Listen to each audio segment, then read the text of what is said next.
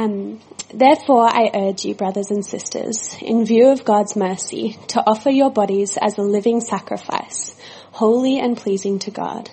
This is your true and proper worship.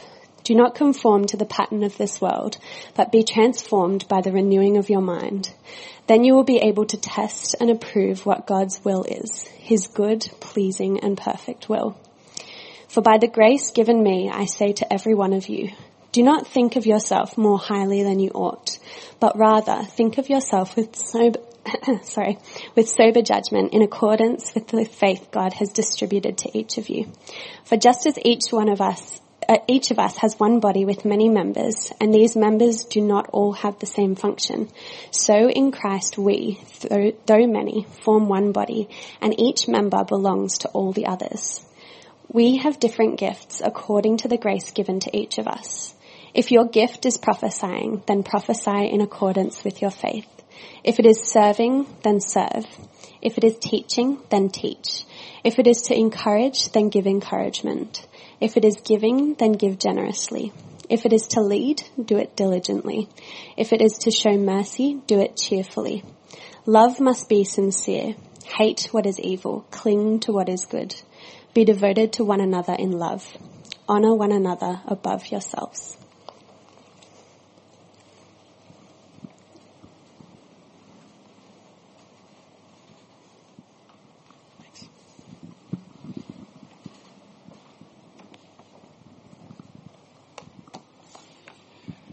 Let's pray. Father, it's been a great privilege for us to be able to worship you uh, in our service through the week that has been. And for the opportunity, Father, to come together to express our worship to you and to respond to you together. We pray there is a sense that we will be opening our hearts, not just, and our minds and our spirits, not just individually, but collectively together. And so Father, we ask that you would speak into each of our lives, but that you would speak into our community. In Jesus' name. Amen. So we're continuing this morning in our series that we've been focusing on Romans 12 about living transformed lives together. In verse 2 we were reminded uh, where Paul calls us to be transformed by having our minds renewed and been beginning to uh, explore about what that actually looks like to be transformed as God's people. And through the rest of this chapter, Paul explains specifically what it means to have our thinking changed. And we began this series by reminding ourselves, first of all, that the words that Paul brings in this chapter are very much based on what he had uh, spoken of previously, particularly in the early part of uh, the book of Romans, when he spoke about us embracing the love and the grace and the mercy of God. And that as we embrace that, that it is the Spirit of God that brings about that transformation within our lives. Last week we saw how we are called to view ourselves and we to do so in sober judgment. We are to have a, uh, a proper understanding of ourselves. But we also talked about gifts that God gives to us for the whole body so that we can actually function effectively. And the fact that every one of us has an important part to play and all of us have a contribution to make to the life of our community together. We move now on to what this looks like as we work out this transformation as we allow the Spirit of God to actually continue to transform our lives. And this morning we're focusing just on verses 9 and 10. As, it begins, as Paul begins to develop this whole idea of being transformed. The theme through Romans, uh, or these couple of verses, is clearly given at the beginning of verse 9 with the words, love must be sincere.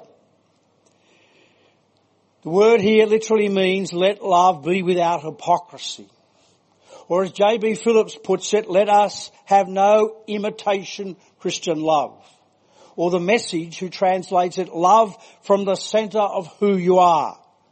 Don't fake it. The New Testament Greek word for sincere here is composed of two root words, son and judge. And it has been suggested that when an object is inspected in the light of the sun, imperfections are often seen. And therefore things would be sun judged in regard to see whether they were pure or true. It comes from the idea of sculptors and uh, pot makers who in making their uh, sculptures or making their pots and pans to sell, if they made any mistakes, would often use wax or cera to hide the defects in their works.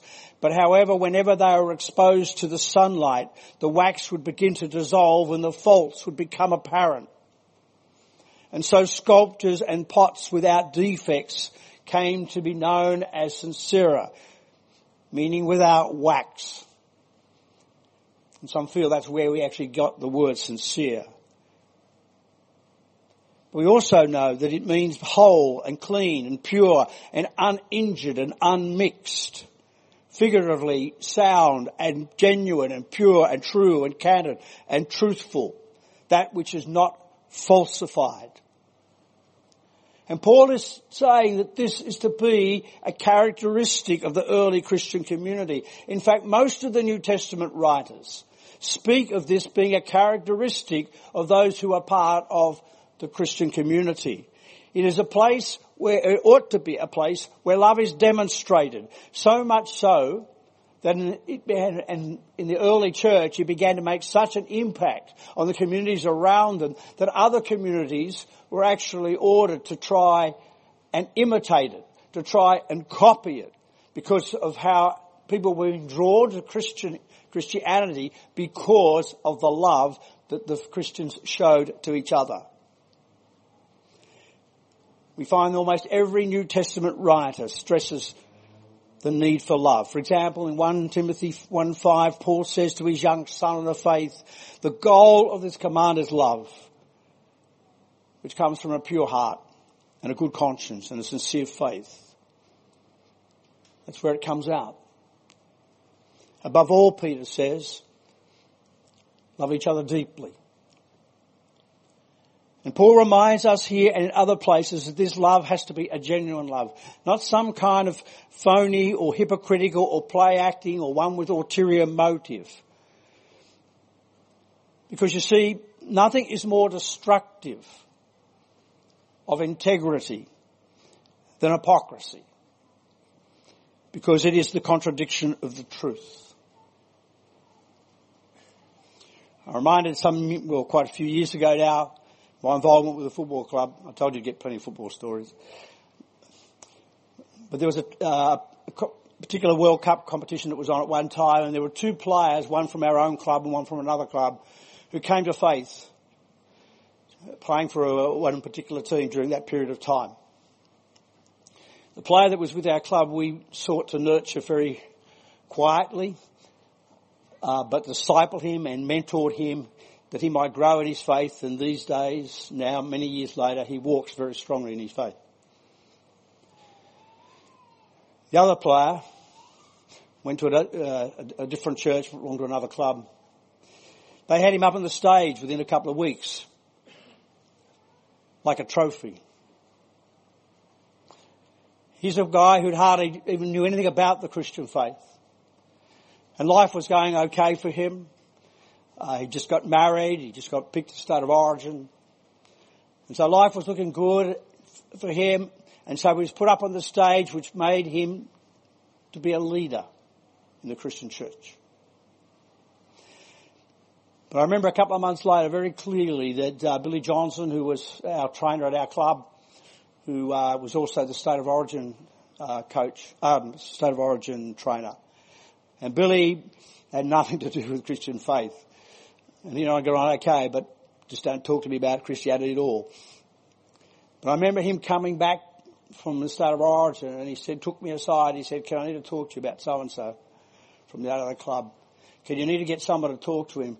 Because Ken, there's nothing worse than half a Christian. I don't blame the player. I blame the church. We've got to be very careful about the hypocrisy. And very clear that what Paul is talking about here is about being transformed. It's about a present ongoing tense. It's about the fact that God is continuing to work and change with us. None of us are perfect. None of us have got there yet. The hypocrisy comes when we pretend we have. When we pretend we've got it together. We give the impression to everybody else that we have it together. When really we haven't. In the early days of the church, it was very easy sometimes for others to imitate love if they didn't really have it. And people fell into the habit, as they do today, of pretending that they love, often using terms and gestures of love, but really not feeling it within their heart or their minds or their spirit. And often the aim of showing love was for some personal benefit or gain or advantage. That is hypocrisy. That is what this passage in Romans is warning us against. Don't let your love be hypocritical. Don't put it on. You know, sadly we live in an age where often this is actually the spirit of our times, to project an image, to pretend that one is something that one is not.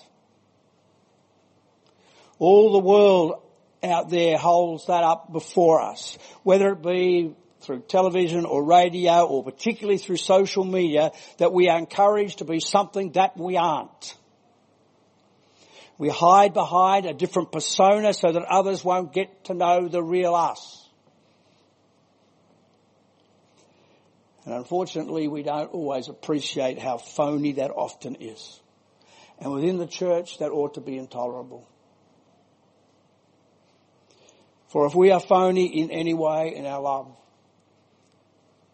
it's a violation of the very thing for which our Lord came to do. There is no doubt that the evil one tries to convince us that we need to pretend to be better than we are so that others will love and accept us.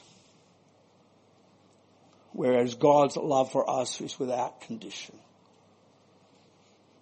despite our inadequacies. Earlier in Romans 5 and verse 5, Paul tells us that God's love has been poured into our hearts through the Holy Spirit who has been given to us. So what does genuine love given by the Spirit look like? Well, these couple of verses, these next few verses in Romans 12 expand on how such love is actually manifested within the family of God, within the church. He describes love, how it ought to look amongst Christians. And it is concerned with the concrete and practical aspects of demonstrating genuine love that comes from God because they are virtues that we cannot live out in our own strength. They are not things that we can endeavour to achieve on our own. But it is only as we allow the Spirit of God through His grace and His love and His mercy to change us and to transform us that these things become possible for us to grow and mature and develop in. I'm only going to refer to the first couple this morning in these, in these verses and we'll be digging down to others in coming weeks. Firstly, genuine love rejects evil. Hate what is evil, Paul says, cling to what is good. There's such a danger that because we see so much evil and wrong around us, that we become desensitized to it particularly through our media. Things that once offended and shocked us no longer have any impact on us. And we either just ignore it, or we become indifferent, or we dismiss it. Maybe even things once that we wouldn't tolerate in our own lives, we just now accept as normal. And Paul uses strong words here. He is very passionate about what he says. The word he uses here is the word hate or abhor. It's a word that describes an intense dislike, an aversion or a repugnance of something. Some years ago when I was on faculty at Morling, um, John Reed, uh, one of my colleagues who was in the uh, room next door to me, uh, John went on sabbatical, so he shut his room up and nobody needed to go in there, so off he went. And for some reason I had to go and get a book or something and I opened up and it was the most repugnant smell of a dead animal that was stuck in the wall. Starts to make you gag so hurriedly that you remove yourself from the room. That paints the picture of a person who hates something so extremely that they literally back away from it in disgust. This word reflects the feeling of a person who is so repulsed by something that he shuns and avoids it at all cost. This means that God expects that our tolerance level for sin and evil will be extremely low. And in fact that we should have such repugnance for evil that we actively and continually guard against it from ever invading our own lives and the lives of our families. And those of us who are parents and grandparents have to make specific choices about that. Yet so often we have lost our abhorrence towards things that belong to the kingdom of darkness. Or we have limited it to certain areas of sexual immorality while ignoring far more destructive behaviours. Those things that damage and destroy and ruin the lives of the needy and the disadvantaged and the marginalised and dispossessed. We need to detest what is detestable to God if our love is sincere. So what evils he speaking of? Well, I'm sure we all have different opinions on that, on what is evil. But the word evil in the Greek conveys the notion of anything that is full of destruction or disaster or harm or danger. It includes not only that which is dangerous to the physical body, but also that is dangerous, dangerous to the spirit and to the mind. So Paul is urgently telling us that we should have no tolerance at all for anything that would endanger our bodies or would do any kind of damage to our minds or our spirits. And this is especially important for those of us with the responsibility of children. It is natural for us to try and protect our physical bodies from things that would harm us. But sometimes we're not as careful when it comes to things that harm our minds or our spirits. Now I do need to point out that this passage is not speaking about rejecting a person who may do evil but is caught up in evil, but it is the evil itself we are still to love and embrace those who get caught up in it and help them to just to um, escape its clutches because God loves them and they are made in the image of God. Hypocritical love is when we only love a person if they conform to our acceptable standards. And that is one of the things in the church that turns people off more than anything else. Where people need to hear the great words of the New Testament about love and grace and peace and mercy and joy, not rejection, prejudice or contempt. We need to reject the evil but not the person. And Paul is indicating that genuine love here is drawn to that which is good and which is pleasing to God. When you found a treasure, you hang on to it with all your might, but then you share it with others. Love is not love unless you give it away. And the only way to really keep that which is good is to give it away freely and sincerely. When we cling to that which is good, we open opportunities for each other to, to use our God-given talents and gifts for the glory of God's work.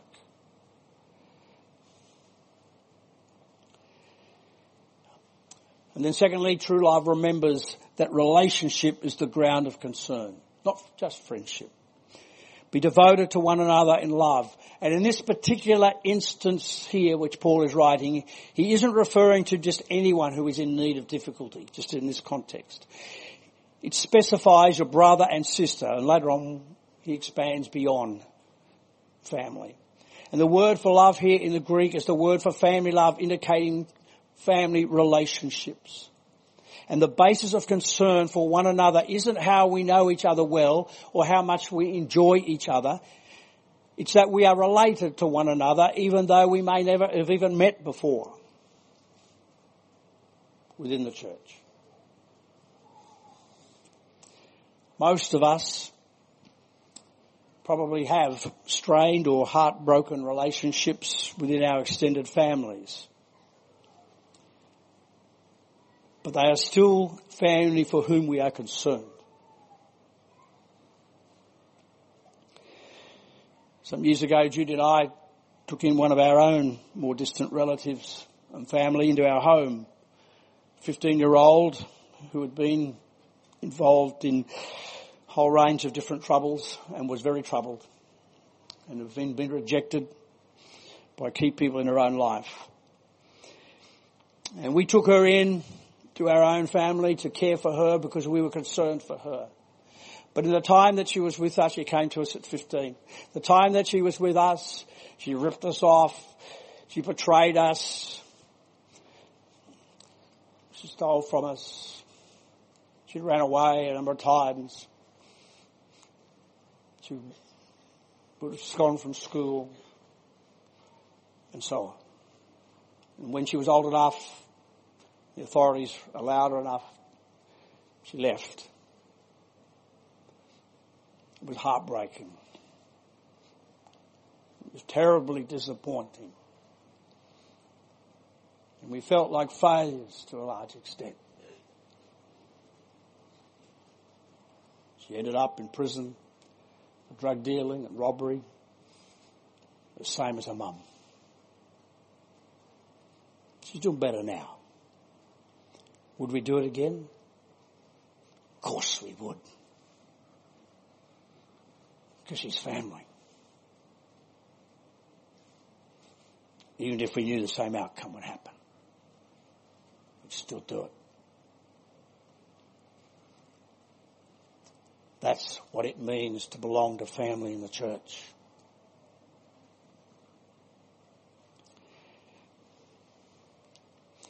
If we're Christians, we already have a tie that ought to evoke concern and care for one another. We love because we are members of one family together. And to express our love to one another within the church, we cannot be isolated units.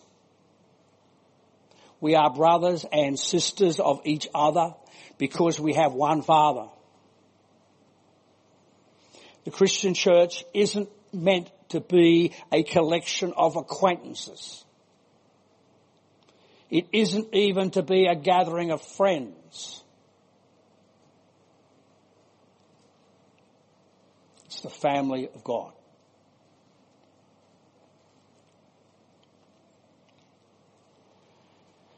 And then thirdly, Paul says that true love regards others as more deserving than oneself. Honor one another above yourselves. I like Phillips' translation here when he says, be willing to let others have the credit. Or the message says, puts it as practicing second fiddle. I once read a sign that helped me when I am tempted to take credit for things, which said, there is no limit to the good that a person can do if they don't care who gets the credit. That's a tough one. But if you don't really care who gets the credit, then you can just enjoy yourself and do all kinds of good deeds. Just be glad that it's done. And don't worry about who gets the credit. I know that for myself, that this is something that most of us struggle with, including me, as most of us are quite eager to be acknowledged and promoted. But the scriptures tell us that real love doesn't act in that way. We are to give each other priority in honour. Over the years of my experience in working with churches, as well as the conversations that I've had with others through my own reading, I would estimate that about 50% of the difficulties that churches get themselves into arise from people or groups being concerned about rights and privileges and places and prestige. Someone hasn't been given his or her place. Someone has been neglected or unthanked. Someone has been uh, given a more prominent place on the platform than someone else.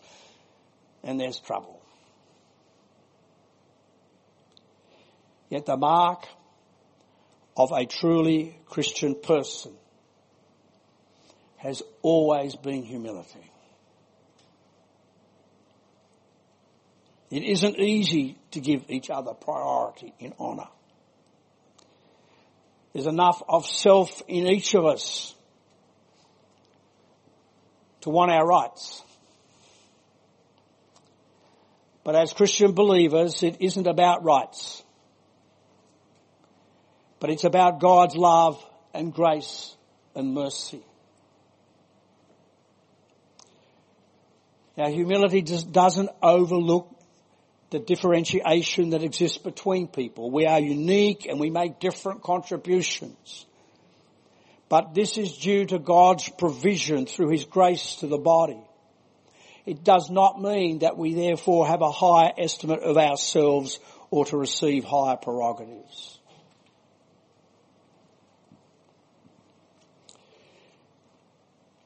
And there is another way of honouring others that I feel compelled to speak about this morning. And it's about how sometimes we men speak of women. And particularly our wives. Especially where we're in the company of other men. I don't think I have to spell that out. You know what I mean.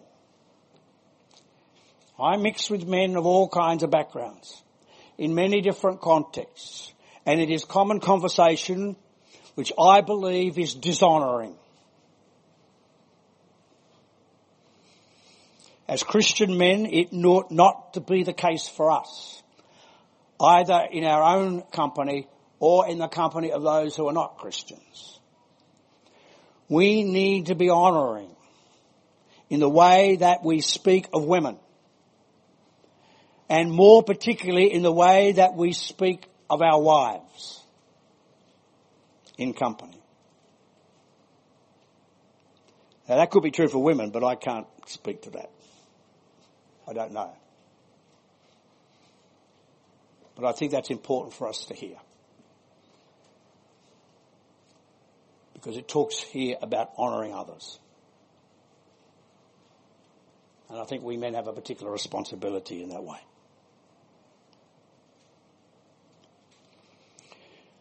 God is continuing to transform us. His Spirit continues to renew. And He does this in community. None of us are perfect. And we're all on a journey. We're on a journey individually and we're on a journey collectively. And my prayer is this morning that I, that we may be increasingly open to be further shaped and moulded by our Lord into the persons and the community He's calling us to be. and that our love for each other will be sincere. It won't be flawless. But let us not be hypocritical. That we might learn together. That we might encourage one another in what it means to be a follower of Jesus. Where we allow the Spirit through His grace and His love and His mercy continue to shape and transform us.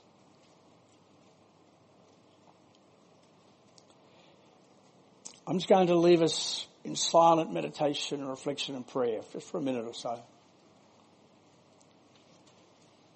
before I lead us in prayer. Because I want each of us to respond to the Spirit of God and what the Spirit might be saying to us. If there is something that has touched you, something that has been raised, a question for you, something or something you might disagree with, you might want to raise with God as well. But I want each of us to speak quietly heart to heart with God. And then I'll lead us in prayer. And then we need to act on it. We need to not only just think about it for a moment and pray about it, we need to respond to God if He's prompting us in any way in how we to ensure that our love is sincere.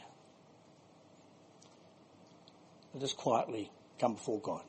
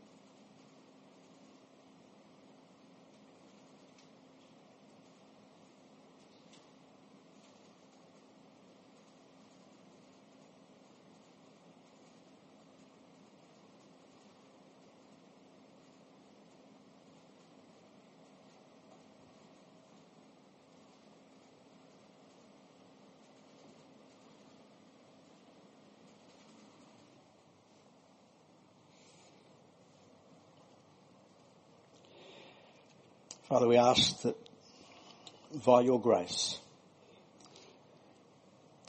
that you might continue to transform us through the renewing of our minds. That Father, that we might grow increasingly living in a way that is pleasing in your sight. Teach us, we pray. Help us to be open and honest, transparent and vulnerable in our love. Help us to draw away repulsively from those things that are of the kingdom of darkness. Help us to cling to what is good. May we be devoted to one another. And may we honour each other. Amen.